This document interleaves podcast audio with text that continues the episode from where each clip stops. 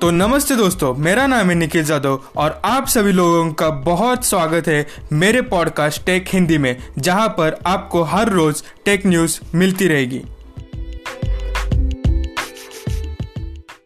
तो पहली news Oppo की तरफ़ से। ओप्पो अपनी खुद की चिप ओप्पो M1 बना रही है और ये ओप्पो के फ्यूचर फोन्स में यूज़ होगी। आपके जानकारी के लिए मैं ये बता दूँ कि हुआई और सैमसंग जैसे बड़े कंपनीज़ भी अपनी चिप खुद ही बनाते हैं।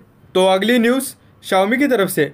तो शाओमी के सीईओ ली जुंग ने 2019 के वर्ल्ड 5G कॉन्फ्रेंस में बताया है कि वो खुद की 5G फैक्ट्री बनाने वाले हैं। इस फैक्ट्री की location Beijing economic and technologic development zone में होगी। ये 5G फैक्ट्री दिसंबर तक बन के हो जाएगा। तो अगली न्यूज़ फोर्टनाइट की तरफ़ से।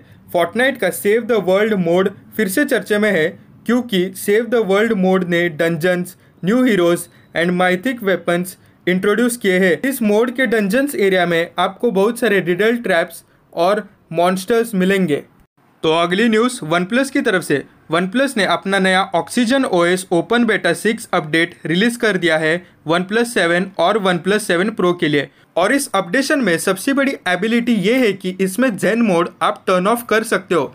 आप इस अपडेशन को डाउनलोड करने से पहले मैं एक बात आपसे शेयर करता हूँ कि ये एक बेटा बिल्ड सॉफ्टवेयर है। और ये उतना स्टेबल नहीं है जितना कि आपका ऑफिशियल सॉफ्टवेयर होगा।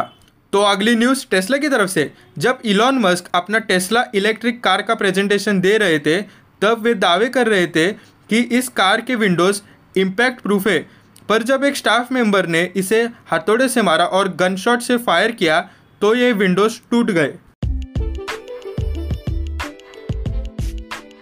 तो दोस्तों, यहाँ पे हो जाती है हमारी पॉडकास्ट ख़त्म। बहुत ही ज़्यादा थैंक यू बहुत ही ज़्यादा धन्यवाद कि आपने मेरी पॉडकास्ट पूरी सुनी। Please follow